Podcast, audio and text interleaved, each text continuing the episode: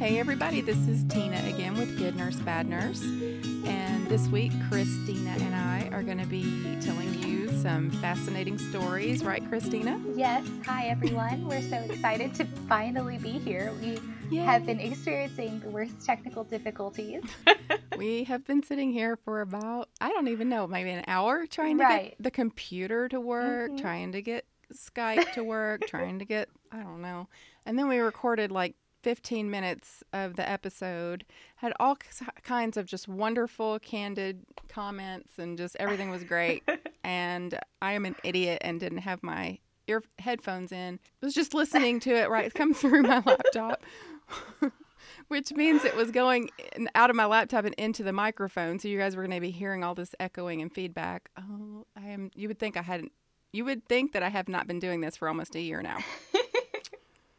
It's So- okay. It's it was just part of the struggle. and it there it's just always got to be yes. always Always.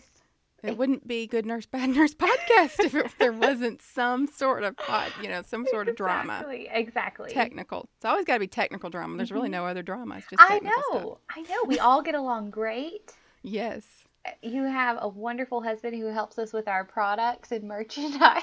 i know and he does such a great job and he's very affordable too Even though he doesn't drink coffee. no Uh, he doesn't drink and the design for our mugs, Mark. our mugs with it, our y'all. These mugs are so cute. I love them. I Aw. want one, and I was gonna order one, and then Tina holds it up for me over video call just to to give me a preview. And the logo is instead of being on the side of the cup, it's opposite the handle, so it's it's forward facing. I don't. Yeah, instead of like looking at the mug and like if you're drinking it with the handle to the side and you- the the logo would be, you know, on the front right. facing out or or facing you, whatever. It's on the opposite side of the handle. I've never seen a mug like that before. And then so when it got here, uh, uh, he said it to me. He goes, "The logo is um on the like front of the mug. Is that okay?"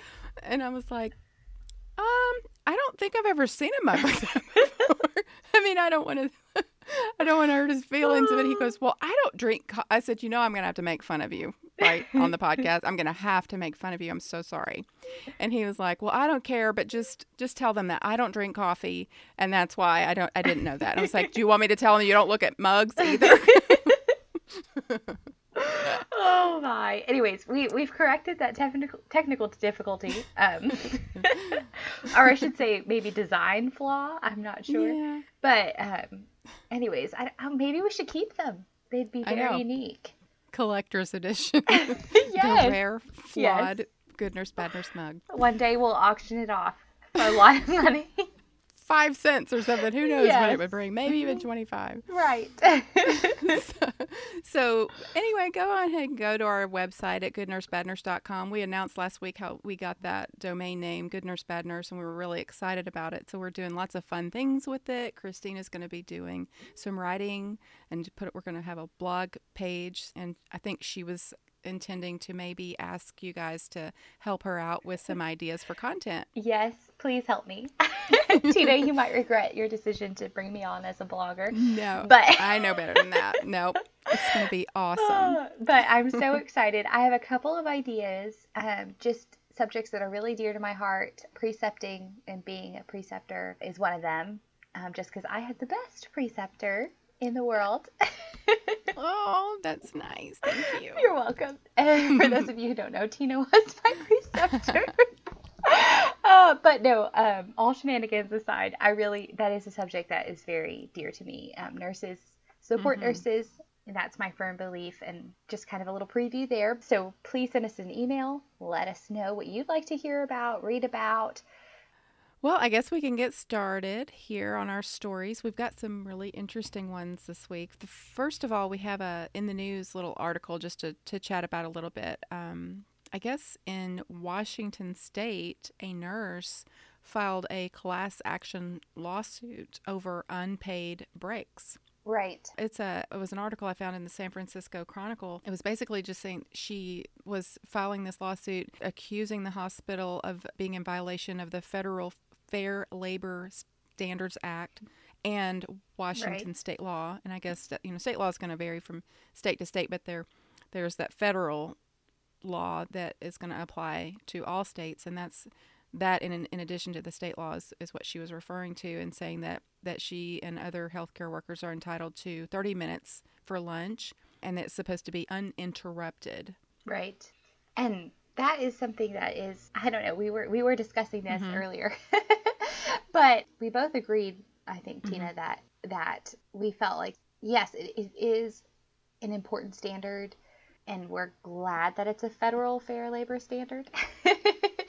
um, but in healthcare, that it's just sometimes just not mm-hmm. practical mm-hmm. because we're in direct contact with patients and their families, and sometimes we just out of pure necessity have to be available to our patients. But we have an excellent team, I'd say, where I work at the, at the hospital that mm-hmm. I work at, um, that we can, I mean, I say we, but I feel like on the whole, as nurses, we can usually carve out a, a little bit of time at least to eat a snack. Yeah. It may it might not be a full meal. Sometimes I don't even really want to eat a full meal at work. Yeah. um, I'll just pack little snacks to and and um, pop in the break room and eat something for five minutes. You know, throughout throughout the day. And I know a lot of nurses that do that just because we are very aware of our time management and we have certain tasks that we want to perform for our patients. So we'd rather not take such a large time out from our own um, shift at one time is what I'm saying. Does that make yeah, sense? Yeah, it does. I I, I, I found it kind of interesting that it was that they were compl- they were referring to the fact that they're interrupted during their 30 minutes. You would think that in a 12-hour period that someone could find 30 minutes un, you know continuously to be uninterrupted, but when I think about our job and my job, I find it unrealistic to think that if, if you're responsible for, for these patients and someone comes along that has a question about one of them, we have we do have handoff. We give handoff to another nurse, and it you it right. is totally within your right. And the hospital always pushes for all employees to take their break, take their 30 minute lunch, hand off your patients to someone else, have them say, "I'm sorry, the nurse is not available. They when they get back from their lunch, they'll call you back. That sort of thing. Right. There's really no reason why you couldn't do that because at some point in the in the 12 hour period, you you can you could do that if you really wanted to. My, my thing is, I don't know that I always want to do that. I think I I personally would prefer to go ahead and go go get something to eat, sit in the break room, and be available if someone needed something. And that's just a personal choice. And I, I would like to have the choice uh, the option to do that if if that's what I choose. Right. And and I know that our hospital supports an uninterrupted lunch and and advocates for that for for the employees, but a lot of people choose not to do that. You know. Right. And I I mean I'm of course I can't really speak to this nurse's mm-hmm. experience. Mm-hmm. Because there's not even a whole lot of information on this in this article that we that we found, but I do feel very strongly that it's probably a breakdown somewhere in their mm-hmm. team, you know, because you did you did mention giving handoff to another mm-hmm. nurse before you go to lunch, that sort of thing. I feel like really strong teamwork ensures that everyone does at least get somewhat of a break. I don't. I wish that I kind of don't like that. Um, a law. There has to be a law that forces hospitals and employers to give people just basic human rights. You know, that's right. That, that's, yes, horrible that that has to it has to be that way. I would encourage anyone who works somewhere that is not giving, not providing those things, that you would look elsewhere because surely if somewhere there there are employers that do provide that. I would hope. And I guess we have to have those laws because you're going to have institutions that kind of push the boundaries. Uh, right. Where I work and you know where we work is a, a Magnet hospital. It's nurse driven. It's uh, you know part of the organization and the decisions that are made are by nurses for nurses. That's what a magnet hospital is, and so that's the nice thing about working for a magnet hospital is that you do feel supported. So I would definitely yes. encourage you to work for a magnet institution if there's one near you, for sure. Yes, I would. And we all know that a lot of people, well, myself being probably the most guilty of this, become hangry if we don't No, eat. I don't know what you're talking about, Christina. I'm. What what is this of which you speak? Hangriness? Um, is this? I I don't know anyone that suffers from that. oh my goodness. No, I I know it's a rare case. Um it's very it's a very rare unfortunate disorder that that occurs. the reason why I'm constantly snacking. Well, and I think each of us know what our own weaknesses and our own limits, and so we have to do what we have to do to protect our coworkers and patients. yes. Yes, it, it is a sad but unfortunate truth that now if I become snappy at work, one of the first things that someone will ask me is, "Have you eaten Uh, lately?" go get a snack. go get some pistachios or something. yes. go eat some grapes. Oh. Anyway, I guess we that's our in the news story. We have a really interesting bad nurse story. We've we've got a couple of Oh, yes. doctors that we're going to be. We're some. The whole episode is really going to be about doctors this week. It really is. And let me tell you, Tina, when I started researching Mm. this story, I could not stop. I think I sat for two or possibly three hours this week just watching the story, reading about it, and then um, typing up all my notes for it. It is larger than life. The story happened back in mm-hmm. 2012 in Lubbock, Texas. And I personally am from Texas. Let me tell you, there is not much in Lubbock. there is a university. There is the beautiful town of Lubbock. There's a Buddy Holly statue. Yes, there's a lot. There's a lot of wind, hardly any trees, and a lot of very nice mm. people. So this story involves several people. First and foremost, our victim, Dr. Joseph Sonnier. He was a successful businessman, and for all intents and purposes, the beginning of his life, had a very lovely wife. He married his high school sweetheart. They had three sons. He became a very successful pathologist. And then, unfortunately, his first wife left him after 27 years of marriage. And her second husband, and this is this is relevant, so this is why I'm saying this. Her second husband actually ended up murdering her and then killing himself. And this all happened when Dr. Sonnier was in his late 30s, early 40s. His sons were around college age, and he really, a, a lot of friends and family said that, you know, he, of course, was devastated that she left him, but he was also devastated when she died and in such a, a terrible way. And he really um, pulled his family together. He brought, he just stepped in and helped his sons really cope with everything that, that they had to go through, losing their mother. But he was kind of sad and I guess probably even depressed is a accurate word to use. And then he decided to go to a dance class, a ballroom, a ballroom dancing Right. class. His son said that he was kind of always sort of serious, that he he remembered him Yes. sort of being serious and definitely would not refer to him as like a ladies man or anything like that. He was same woman, you know, married to the same woman for for 27 years. So he's it's almost like this new per- uh, once he kind of went through the grieving process, this new person sort of emerged. Right, exactly. And um, I think his son even said that he thought he went maybe on a dare to this dancing Ah, class. it probably wasn't his idea. and and up until that point, he even after his wife had divorced, he and his wife had divorced.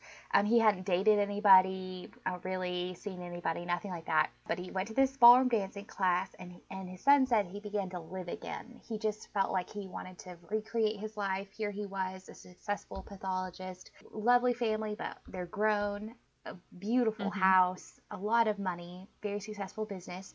And so he started to date some of the women that he met at this dance class. He met a beautiful, blonde, tall, gorgeous woman named Rochelle Shetina, and he took her on their first date to a football game to meet his son. But I mean, his sons um, in their interview said that they just they really liked her. They thought she was, you know, a lovely person, very sweet, and um, and that she really seemed to make their dad happy.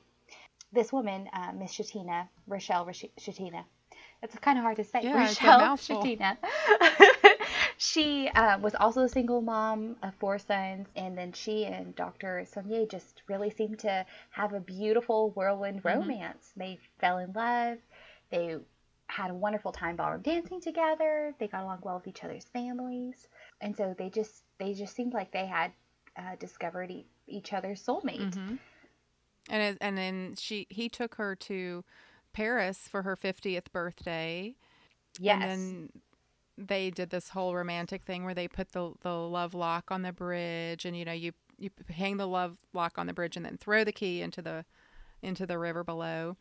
And her son said that he told his dad before the trip that that his dad he told him you know you should tell her that you are not intending to propose to her because it seems it would uh, he can you could sort of see where uh, someone might think that this might be a, like a proposal trip. I mean, Right, it's very yes. romantic. Oh, I'm going to take you to Paris. She may be she may have some expectations.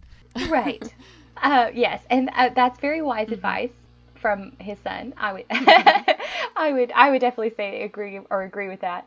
But in her interview, um, Rochelle says that she was just looking for a committed relationship with a good Right. person, and and she found that in Dr. Sonnier. So they just.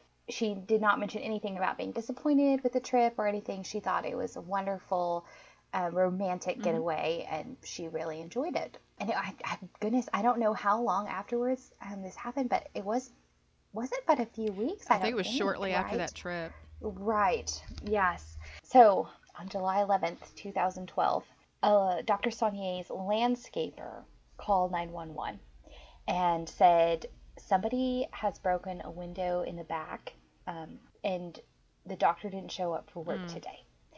And if you listen to the 911 call, she is just very panicked. Um, she seems very apprehensive. Just every nothing is right about the scenario. And Dr. Sonnier was found dead in his garage. He had been stabbed and shot, and nothing else in the house was touched. Yeah, so he was very wealthy. He had a lot of expensive artwork. He had handguns. He had cash, Right. just uh, la- uh, laptops, iPads, things that if you were breaking into a home and going to kill someone or uh, uh, breaking the home to steal something and then it was a robbery gone Right. bad, you would have at least taken something from the house. Right. Exactly. It just it is very uncharacteristic. I mean, he lived in a in a wonderful neighborhood, safe, mm-hmm. beautiful homes. It just it came as a shock to the community, to say the least. And Dr. Zach, oh goodness, I just said doctor. I'm doctor, sorry. he was a doctor who Detective. became a detective. he, he wanted to be a detective his whole life. He went to medical school, and after 10 years, he decided, after going to school for 10 years, he decided to become a homicide detective. exactly.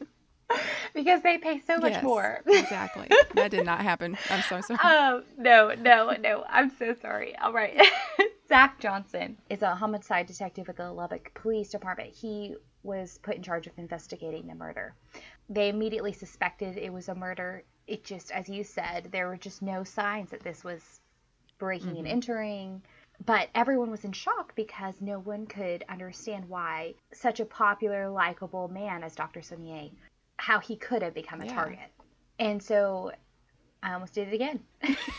Zach Johnson. Everybody's a doctor. Zach well, it seems like everybody's a doctor in this story. That's the problem. It really, it really does. I had to listen to it a couple of times to get everybody straight. So, so um, Mr. Johnson, he's the homicide detective. Um, he decides to bring Rochelle in, of course, for a police interview because um, he calls the family to let them know. And this is, to me, just such a tragedy because his son, um, Dr. Sonnier's son, got the call about his father um, the day before the two year anniversary of his mother's It's murder. just so tragic. That's I just I can't imagine how heartbreaking Mm-hmm. I that know. was for this this poor family and the very odds that both of your parents um, would die in such a senseless and tragic way is uh, that just does not happen. right. And I think Um, that the, the the sons, you know, said that they really suspected right away that somehow this had to be connected because what are the odds? Right, exactly. So they it just immediately went, is this, you know, what, how could this be? Right. So Zach Johnson brought in Rochelle for a police interview, and in you can watch their video Mm-hmm. interview. Um, she's just distraught, in Yes. shock. Obviously. just very obviously in shock. Um, she described Dr. Sonnier as the love of her life. Um, she spoke very highly of him, of his family. But then when Zach Johnson is asking her, you know, did Dr. Sonnier have any enemies that you could think of? She really can't think of anybody. I mean, she offers a list of like former girlfriends, but she can't think of anyone that would be his, you know, maybe I guess enemy or um, of someone who has a grudge against him. Nothing like that. He was just a very upstanding man in the, in the Lubbock community. right. She also, though, did say that she had a feeling in the past or the weeks before leading up to the murder, after they got had gotten back from Paris, that she and he had been followed, and that something was just mm-hmm. off. She said she described an incident that happened where they were sitting at his dining room table, and it, it was evening. It was in the evening. They were having dinner, and they saw a light, like a flash of light in the backyard, and they kind of they made a joke, kind of like, "Oh, it's like paparazzi or somebody's following us," you know, it's like a camera flash. Mhm. And she didn't think anything of it at the time. I mean, you know, they just kind of laughed it off, uh, you Yeah. know. But then a few days later, she said that she felt like someone was following them at the gym, like someone um, a man was standing by their the front entrance of their gym and was just watching. Yeah, she described him as like this big, burly, tall guy.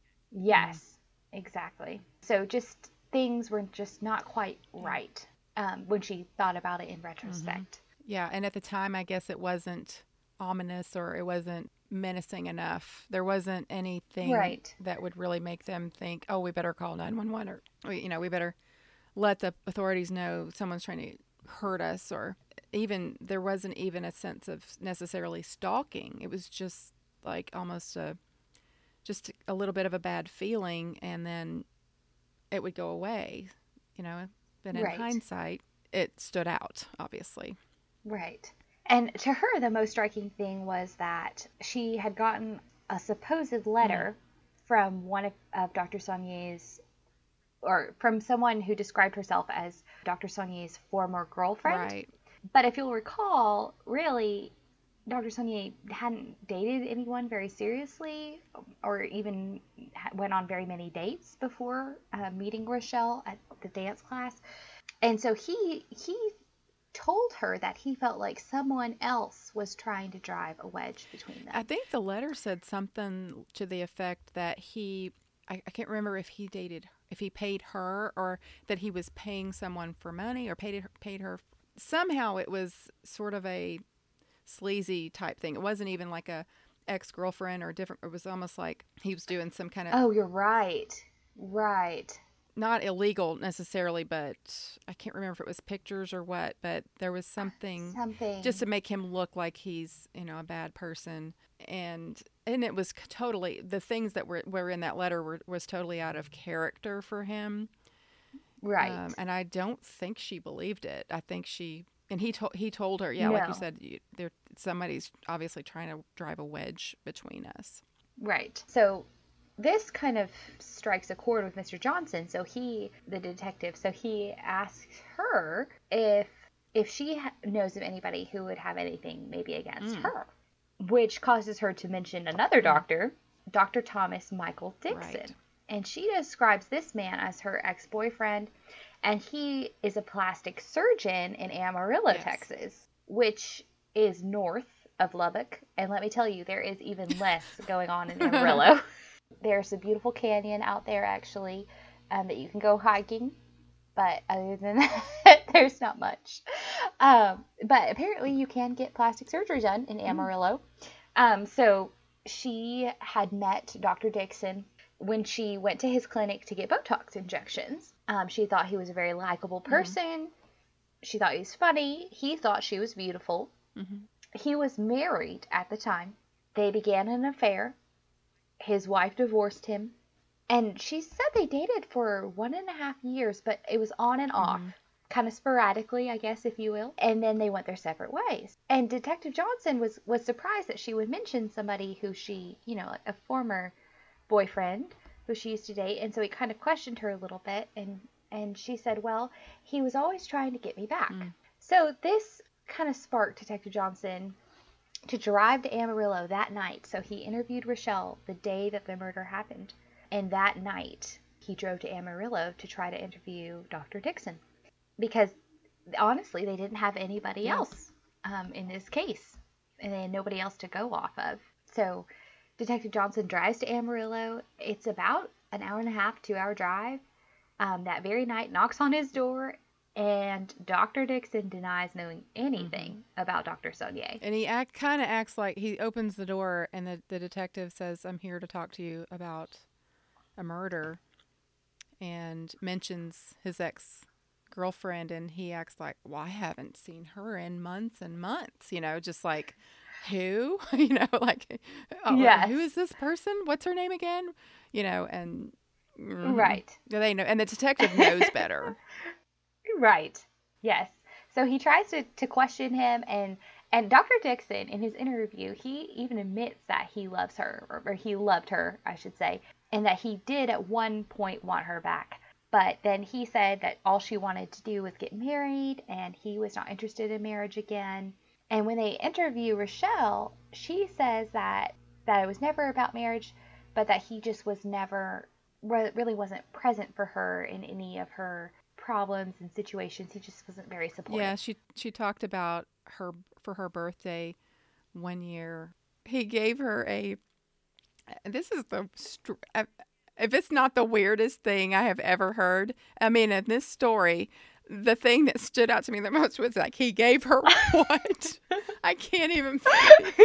he gave her a. I mean, like I, I feel like I'm making this up. It's not. People are gonna be like, I okay, know. they totally just made that up. He did not. Um, No. He gave her a tea of the month club for her birthday. A doctor did this. What? hmm Yes. What? Who, who does right. that? And and she didn't even drink tea. That's that's the part that that's the part that really got me. You know, if I loved Mhm. tea, maybe I would love a tea of the month mhm. subscription. But if I don't even it's the gift tea, that keeps on giving. Isn't that what Uncle Eddie says on Christmas making? yes. Clark gets enrolled in the Jelly of the Month Club instead of getting his bonus. Oh, yes. exactly, exactly. Uh, so, so there you go. This poor Dr. Dixon, although he must have been a successful plastic surgeon, he maybe just was not very observant. I mean, you date someone for Yeah. that long and you don't even know they don't drink Uh, tea. that's- yeah, and that was she just said uh, he clearly has no idea who I am for him to to send this to me, and it's if you think about it, he really he was kind of crazy about her. right. hmm He was upset when she when she broke up with him, and he was trying to get her back. So how in the world he didn't have a clue about something like that Right. to send her that that present? And in her defense, she even says in her interview that, um, you know, we're, we're here, we're here laughing, but, you know, some people might be thinking, well, uh, it was a nice gift. You know, it's the thought Mhm. that counts. At least, you know, she was ungrateful for the present. But she, she said that sh- she valued presents the most. Mm. Um, and so she would have been a lot happier if he had actually just come over to her house, rang the doorbell, and told her happy birthday Yeah. in person and said, I'm so happy to be here with you, to spend Yeah. time with you. Um, so, so I don't think she had crazy expectations, but really just wanted someone to really spend time together with it and, and a, a companion. And that's who she found in, in Dr. Sonnier. But going back to Dr. Dixon, he brings up that they had talked about going for a weekend getaway together kind of towards the end when they right before they went their separate ways Yes. permanently he had asked her about getting back together and she said okay and they had talked about going for a weekend getaway together and then she met dr Sonnier. And so she quickly went back to Dr. Dixon and said, I'm in love with my new dance partner. I cannot go on this getaway with you. Uh, we are not getting back Mhm. together. And that's when they broke up. Yeah, and some people kind of say uh, the sons, I guess, were, were were sort of saying that maybe she was kind of throwing it in his face her relationship with Dr. Sonnier. She says that she wasn't, but Right. like, hey, I found somebody who isn't going to be sending me a tea of the month club for my birthday, kind of thing, you know. right right and it's hard it's hard to Yeah. say you know when you're when you're in a situation like that it, you know your emotions are high uh, feelings are hurt things are said who knows what really went down uh, but they went their separate ways and so detective johnson is he's listening to this and he's saying okay you know everything it, it checks out i mean you know there's nothing nothing's wrong with this scenario per Mhm. se. Um, but it, considering the parties involved, you know, everything kind of makes sense. Yeah, and Dr. Dixon had an alibi for the night of the murder. Right. And that he was like, well, he's got this alibi and right. He was dating a young Mm-hmm. medical medical student. Oh, Dr. Dixon, what are you doing? Oh, man. They went and had sushi together, I guess, the night of the murder. Mm-hmm. She was very believable in her interview because Oh, yes. she there was no doubt she was t- crying. She was very upset when she was trying to explain where she was and that she was with him. Right. She didn't at all come across as somebody who was just giving him like a false alibi or anything like that. Right. No. And she was able to give, you know, very accurate details. And then we have an alibi for Dr. Dixon. hmm And Rochelle, she was not with Dr. Sonnier the night of the murder, but she also had an alibi that was um, reliable. And then I think they even tried to find um, one, maybe one or two of the people that Dr. Sonnier had previously dated very Mhm. briefly, but they also had alibis for the murder. So essentially, the case was they were just at a loss as to how to go on, and they really had no answers for Dr. Sonnier's family, for Rochelle, until Paul Reynolds called the police department. hmm And Detective Johnson just described him as Detective Johnson, when he described him, he said, There are good people in this world, and Paul Reynolds is one of them. And may we just give him a shout out because he was an aspiring nurse. He never really expounded on that at all. They- right. What did he ever go to nursing school? Was he, did, was he a nursing school dropout? What the deal was? it said he was kind of I don't know. yeah down on his luck at the time that Right. this happened. Yeah. Yes, but thank you, Paul Reynolds, for being a good person. But when he called 911 and asked to speak to Detective Johnson, he said that he had a friend that he was staying with. This friend's name was David Shepard, hmm and his friend had recently started to talk about murder. And then he tried to commit suicide Mm. by cutting his wrists and taking pills. Yes, he did. So, Dave Shepard is not a new name to Detective Johnson because on the night of the murder, Dr. Dixon's girlfriend, Ashley Woolbert, mentioned that a man named Dave Shepard um, had come over because Dr. Dixon had a box of di- cigars hmm for Shepard. She said he mentioned that while they were having dinner. Yes. Yeah, and Mhm. and talking mhm. about how oh, Dave is going to be coming over. I've got a box of cigars. Just sort of like an just a comment, not. Right. But she remembered it. Right. And so Dave Shepard is a divorced father of three. He has a past criminal record. And they interviewed his daughters as well. hmm And they described him as never having any money. He's always borrowing money from people. He, he even borrowed money from one of them when she was 17, working a part time job after school. Yes, these girls seem very well put together. uh, Yes. very well spoken. They're they, they just seem like good, solid people. Right, exactly. So these two people, Dr. Dixon and Dave Shepard, seem to be about as different as they could possibly be. I mean, really, coming from two very different social economic backgrounds, Yeah. they did not seem to have anything in common. Definitely an unlikely pair for sure. Right, exactly. But they actually do have one thing in common, and that is that they both went through their divorce at the same time. Mm. And Mr. Shepard's daughters describe him as really wanting and like envying Dr. Dixon's life.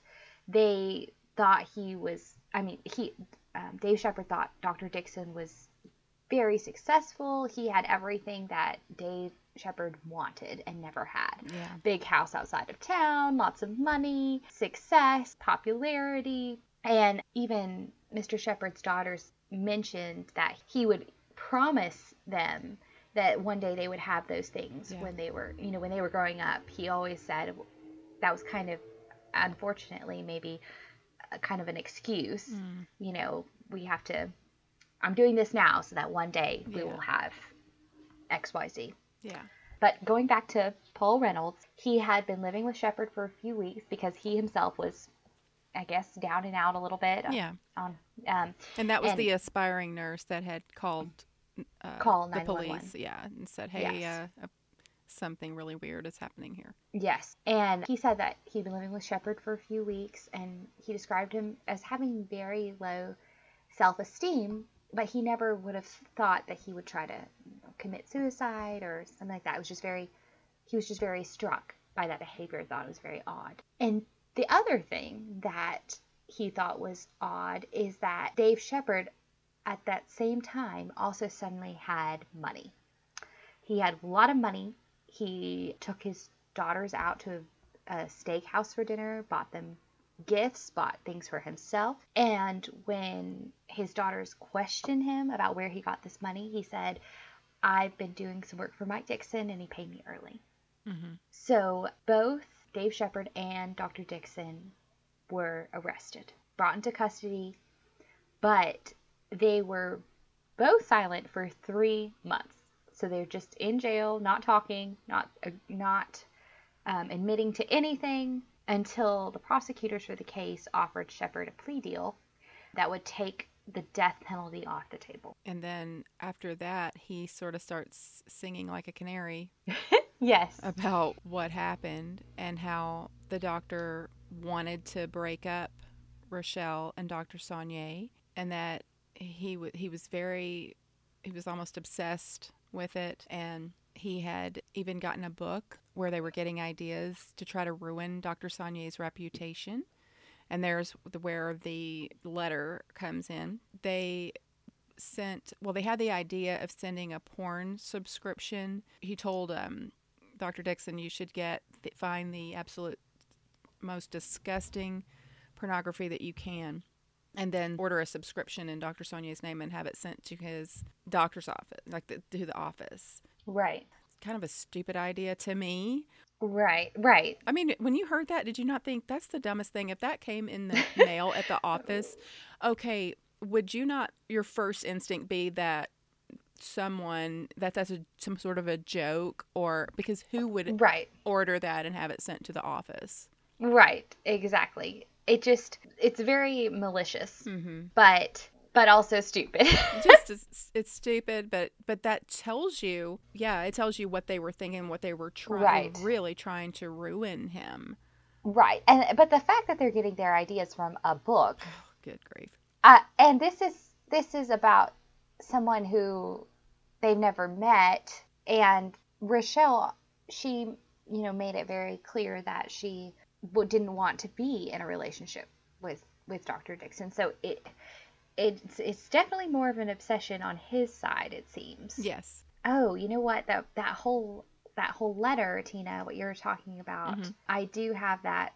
What that where that came from? They paid off a girl um, to pretend or to say that she had had uh, sex with Dr. Sonnier for money. That's right. So that's that's why Rochelle got that letter sent to her. They had paid someone to do that, and they even drove down to Lubbock together to spy on Dr. Sonnier and Rochelle. This is what Dave Shepard is telling Detective Johnson and the other investigators. Yeah, and he tells them that they took a photograph from the backyard. And so, if everybody will kind of remember back when Christina was telling you about how Rochelle was talking about them sitting in the house and seeing a camera, something that looked like a camera flash from the backyard, that matches up with that, with her memory of that happening. Right, exactly. And the most chilling thing to me about this whole confession is listening to Dave Shepard talk about one night they were discussing these pranks. If you, I would not even call them pranks. No. But this this is how Dave Shepard described them Right. to investigators. He said they were pranks, but he and Dr. Dixon were at a club in Amarillo and they were just talking about it, I guess, with a, a group of random guys. And someone said something like, oh, well, I guess next you'll have to hit him over the head with a board or something like that. And Dave Shepard told investigators that he said you could probably kill him. Mm-hmm. And Dr. Dixon replied, We'll talk about that later. Mm-hmm. So Dave Shepard says that they planned this for months. After that night, they just couldn't stop talking about it. And Dave Shepard even says that he asked Dr. Dixon, Are you sure you want to do this? Mhm. It will bother you for the rest of, of your life. You'll have a cloud hanging over you. I mean, that Dave Shepard, he doesn't even have a dog in the hunt, you know, as they say down in Texas. Right. Um, Do we say that? I don't know. I'm just making that up. I was going to say, I've never heard a Texan say that before. oh, man. but, but I mean, really, what does he have to do, to do with this? I mean, why Right. would he be, other than the, the fact that he knows that Dr. Dixon has money and he wants Right. that lifestyle? So maybe he's kind of pushing him forward, pushing him along, trying to talk him into this so that he can get that lifestyle that he wants. Otherwise, why? Well, and Paul Reynolds, Dave Shepard's friend that was staying with him, in his interview, he described Dave Shepard as having this mentality that he needed to avenge Dr. Dixon. Mhm. So it was it was almost like he idolized his lifestyle and living so much that suddenly he began to to idolize the person and kind of everything that he represented. Yeah, maybe bordering on even obsession or something, you know, the fact that he would be willing to do something like that. Exactly. Right.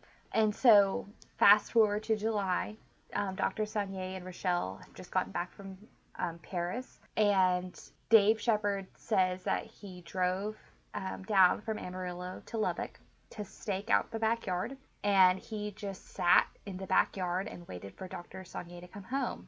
Um, he was sitting at the outdoor patio table. He actually fell asleep God, while he was waiting this for Dr. person. I'm telling you, he is a real winner. And he says that during this whole time, I guess until he fell asleep, he was in contact with Dr. Dixon, who was encouraging him to get the job done and, you know, stay the course and Mhm. whatnot. Um, just these little text messages that they later um, found. So he falls asleep and he wakes up to the sound of someone tapping on the window from the inside. And it's Dr. Sonnier himself. So Dr. Sonnier, you know, apparently came home from work, was probably just walking past the, the dining room window, looks outside and sees someone asleep in his patio chair, taps on the glass, and he even had lowered the window a little bit so that he could talk to Yeah. Dave Shepard.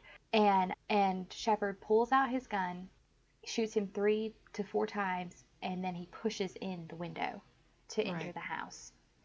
Uh, meanwhile, Dr. Sonnier, you know, staggered back from the, the impact of the bullet and he tripped over his own feet, but he managed to crawl or walk to the garage before he collapsed. Dave Shepard said that he, you know, followed him and found him already dead, Yeah. actually.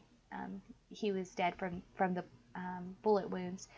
But then Shepard says that he took a knife out of, um, he had brought a knife with him and then stabbed him several times in Just vital organs. despicable. I mean, just a horrible, horrible person.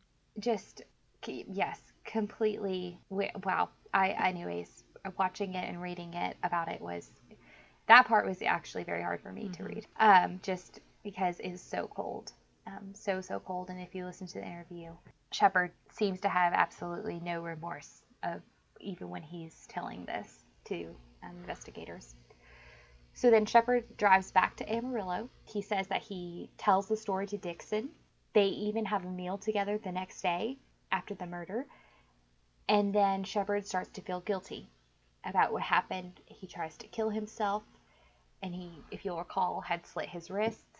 Um, and Dixon ended ended up stitching him up at, at his office. They actually have that on Mhm. video surveillance from Dr. Dixon's office. And when investigators heard Shepard's confession, they felt like they had a strong enough case to to um, to go to court with. Yeah, they they thought they. I mean, if you if you think about all of that, you have all the circumstantial evidence, and then you have the actual person who did it confessing and giving all of these meticulous details and very matter of factly in the in the inter, uh, in, in the interview when he was confessing. It was just he he just stated everything so easily and clearly that right. it would be hard to believe that he was making it up. Right.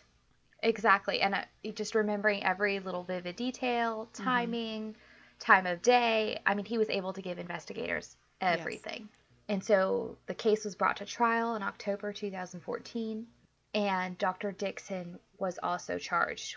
Um, Shepard said that Dr. Dixon had given him a gun, and that was the gun that he used um, for the murder. And when Dr. Dixon was arrested, he tried to, well, he jumped into a, a lake or a pool or something. He jumped into mm-hmm. water. Um, and, and prosecutors thought that, you know, he was trying to ruin his phone so they couldn't go back and um, look at any of his past conversations. But he had backed his phone up to his computer beforehand, so they actually were able to um, to pull up all of these texts and um, conversations between Dr. Dixon and Dave Shepard, and he they found messages that said things like "Go get him," um, "Get mm-hmm. her done," "Stay the course," and the defender, the defendant, um, defending lawyer, he said, "Oh, you know, that's just Texas slang," which I mean, unfortunately, I can testify it is. so it is. People say, do say things so like that. that down in Texas. they do. They do indeed. Um, yes, I will not give you a sample, but I could I could come up with more. Um, but it just seemed very very. It was just too much of a mm-hmm. coincidence. It was too much uh, that aligned for itself to be to be a coincidence. So Shepard, um, he was pleading guilty to a life sentence without possibility of mm-hmm. parole, and and then they charged Dr. Dixon with um, with murder as well. And they Dave Shepard said that the payoff for the this job, quote quote, um, that he had done, was three silver bars and a box mm-hmm. of cigars.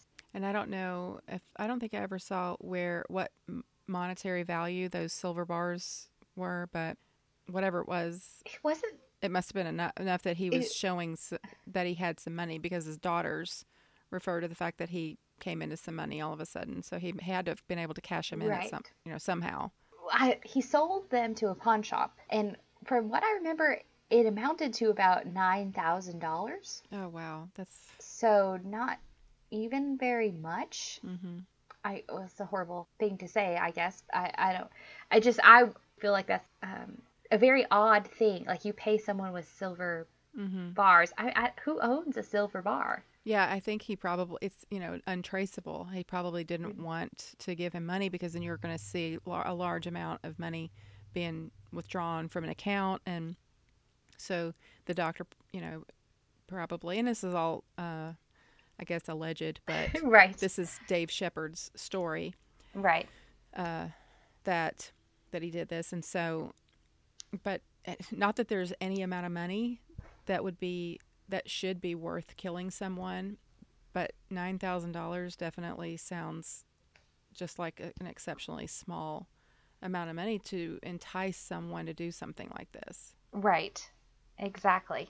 And when um, Dave Shepard walks in to testify, he's in the courtroom. He's and everyone believes that he's going to give his testimony, um, what he told investigators, which they have on video. Mm-hmm um, well, you can go back and watch it actually. Um, on the stand, Dave Shepard testifies under oath that Dr. Dixon did not have anything to do with it and it was all his own idea.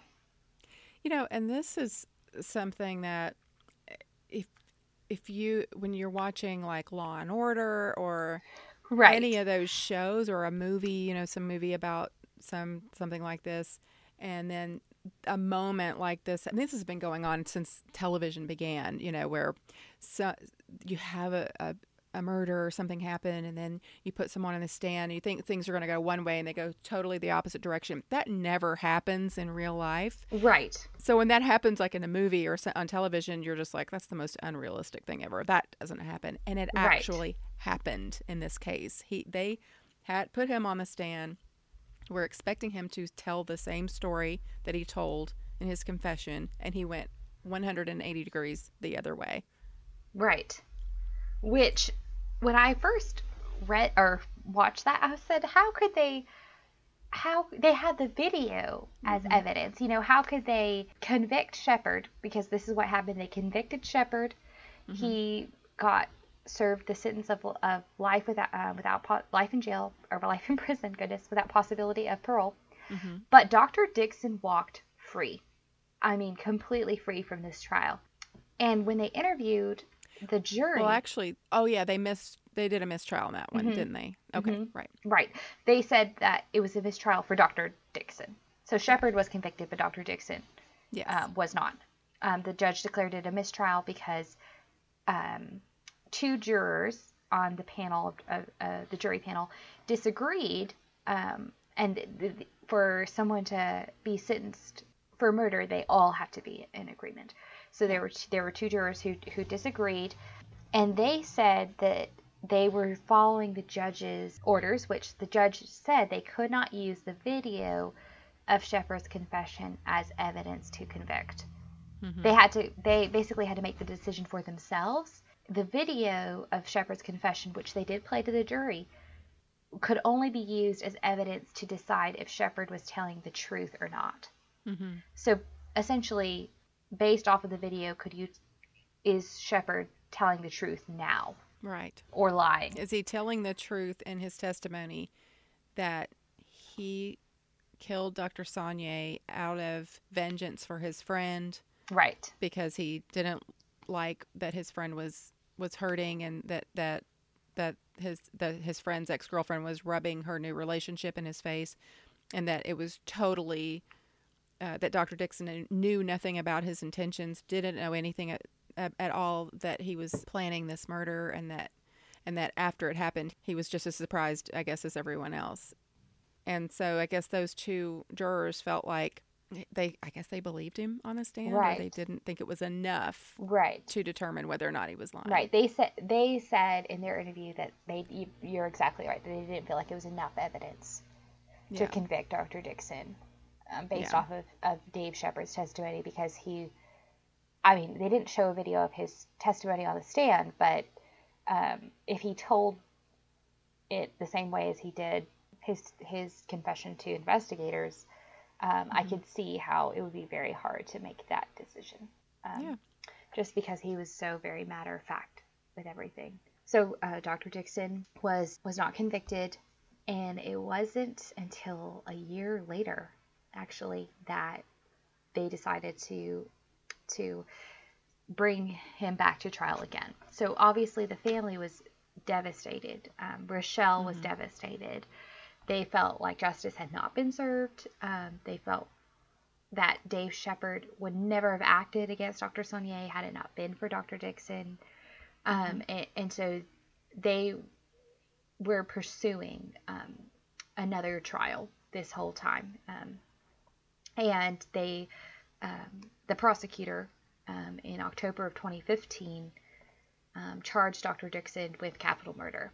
Um, but this time, Dave Shepard was not a witness. hmm Yeah, they weren't going to take that chance again. No, no. But they did put his daughter, one of his, I guess one of the daughters, Yes. hmm took the stand, Right. and she talked about how, you know, how he did take him out to dinner at the steakhouse and gave them expensive gifts, and they knew something was definitely up because he never had money, is what they said. Right. Right. And they brought up that he had claimed that he had done work for um, Dr. Dixon. And this time, the jury decided unanimously that Dixon was guilty. Um, Yes. And he was convicted um, to serve a life sentence without parole. Yes. Um, but then the case was overturned again in appeals court. And this is just what what boggles my mind. Um, Yes.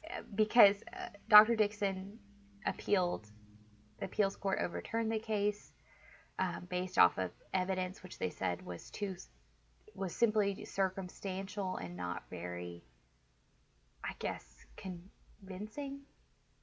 Um, I didn't I didn't really understand that whole process. I thought, okay, I wish I would have looked at that closer. I thought there was a specific reason why they allowed, they actually overturned it. Like there was something that happened in the first trial that was allowed in. Oh, yes, you're Was it- right. They closed part of the trial to the public. Oh, yes. Very yes. briefly. You're right. Thank you for reminding me of that. Yeah. Yes. So they declared it again a mistrial because the defend the defending attorney said that that was that was unconstitutional. It was against our the the court system. So Yes. he had not been granted a fair trial. Yes. Um, so he was released on parole, and um, but the Sonnier family is still um, pursuing his prosecution, and um, he will be facing another trial. Um, but they have to start from the very beginning. So they have to yeah. they have to to present the case just as they did um, back in 2014. Yeah, and this uh, this just happened in December of this past year, so of 2018. So he he is walking free In right now. Amarillo. Mm-hmm. Another reason why I moved away from Texas. no. You knew there was something up, right? I knew, I knew. No, I'm sorry. I love, I actually love my home state a lot, but it, I, honestly, Tina, it was a very eerie feeling. You know, I, I love our podcast. I listen to the the stories, um, but when it when it's something uh, when it's set in a place that you've been, Mhm. that you know and you love, um, it's just a very different feeling, I have to say. It just was very eerie. I mean, I almost considered going to Texas Tech for um, um, my nursing degree. Um, so that that definitely just kind of put a very different spin on things. Anyways, I, Yeah. I my heart just goes out to the Sonnier family. I just can't imagine what they have been through. I really hope that um, no matter what happens, they can really find peace um, and go and go on with their lives. Yeah, so do I. And and we actually do have a lot of listeners that um, are from Texas. I've, uh, there's quite a few of our of people that listen to our podcast from Texas. So I don't want anyone to think that we're we're dissing Texas or anything like no, that. no. Um, I've been to Dallas before, and we Mark Mark and I were both very impressed with Dallas. We thought it was just a beautiful city. Why, thank And, you. uh, That's where I'm from originally. It's really nice. It was beautiful. And it's the only I didn't really go anywhere else. I don't think so. But yeah, from what we experienced, it's a really nice state. right. And uh, just there's people like this, unfortunately, from every state, including Right.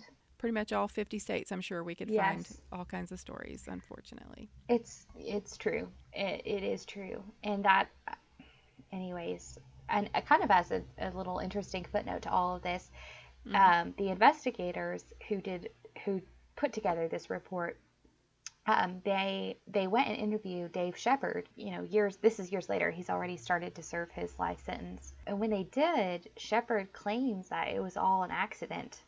Um, that he never meant to murder anybody. That he was just keeping tabs on Dr. Sonnier and Rochelle for Dr. Dixon.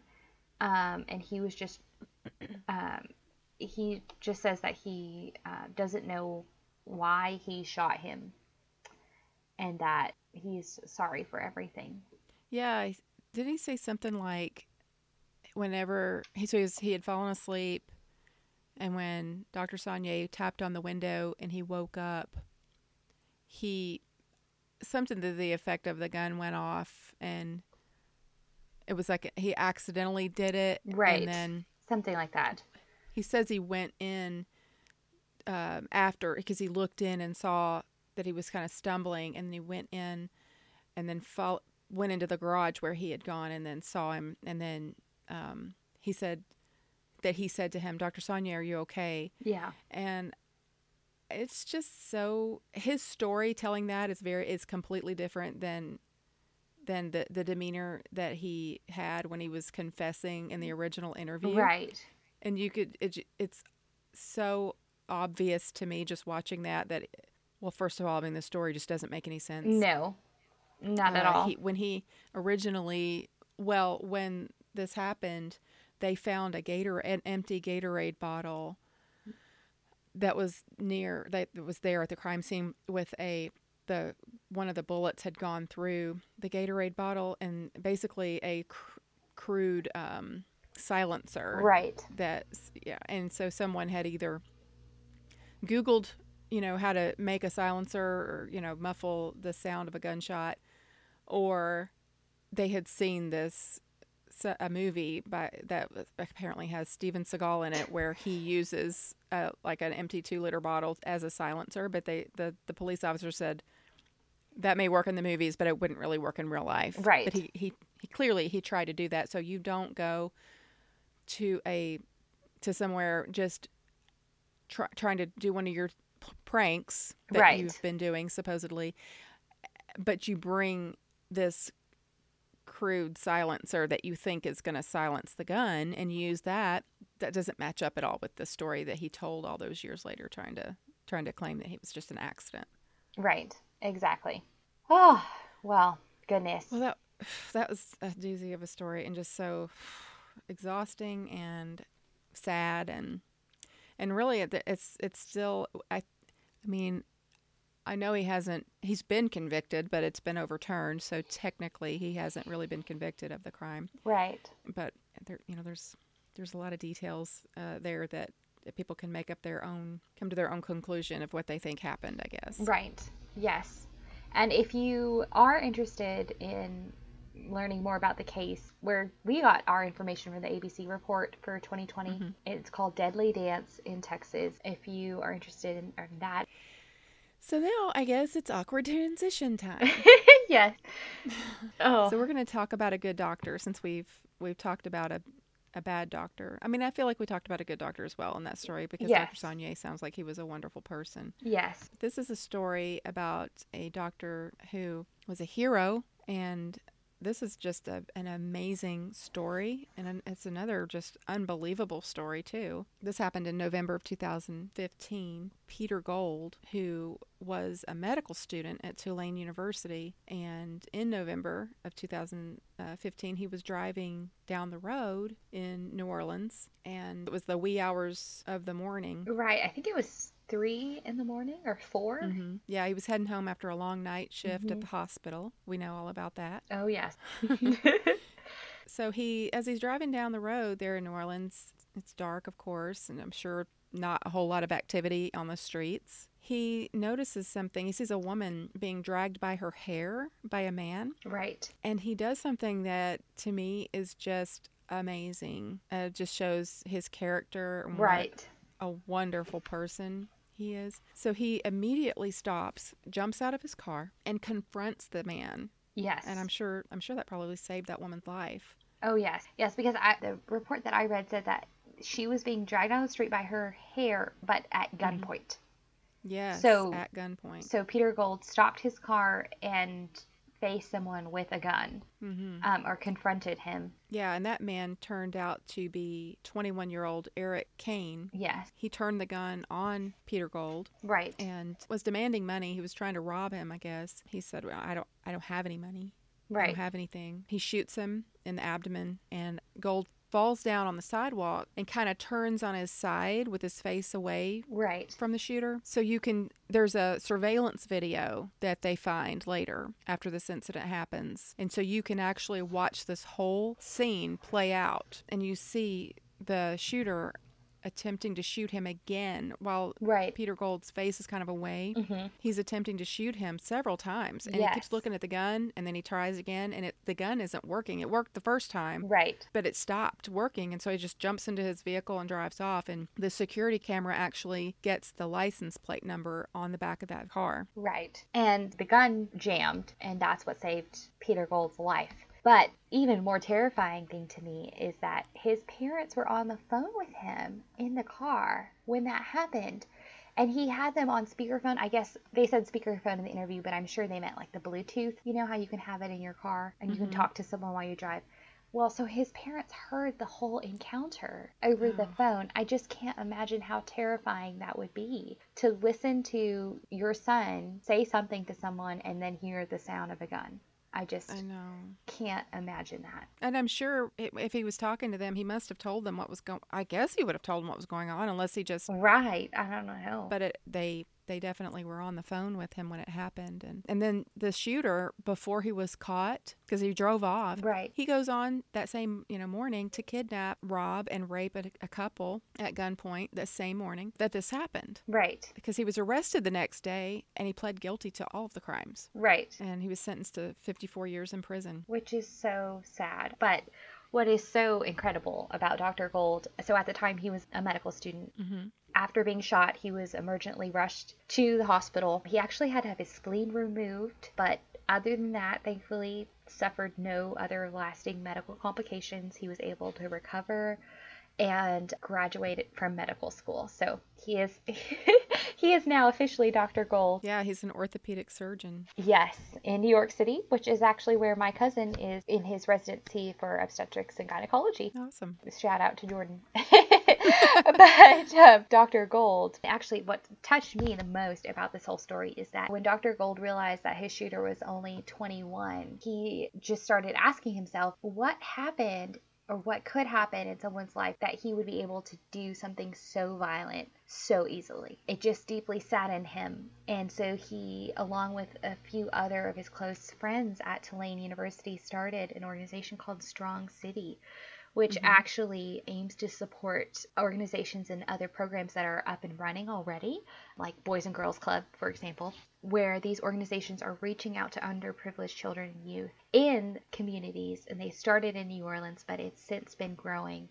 Um, they're trying to promote it. Essentially, Strong City helps provide funding, education, and mentors to these programs so they can continue to help at risk youth. Yeah, they want to get to them while they're still young and keep them from going down the road that that man went down. You know, he said that what could have happened in that man's childhood and his upbringing where he could get to the point that he could do something like that so easily. Right. Nothing to him to just point that gun at him and shoot him. Right. And if you watch the video, it's as if he's just doing any mundane, everyday thing that you could do, pumping gas or right. whatever you would see Right. somebody doing on a surveillance video.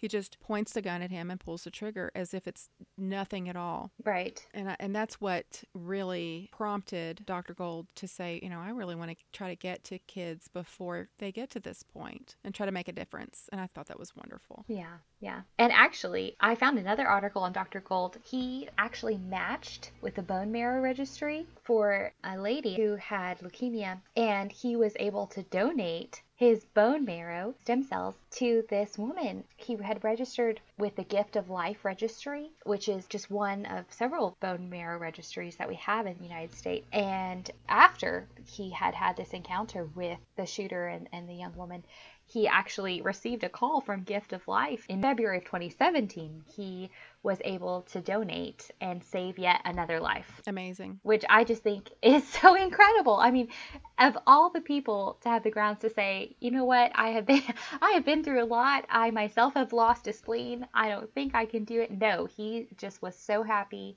to selflessly give back. So I'm just I just inspired and grateful that we have people in this world like Dr. Peter Gold. Me too.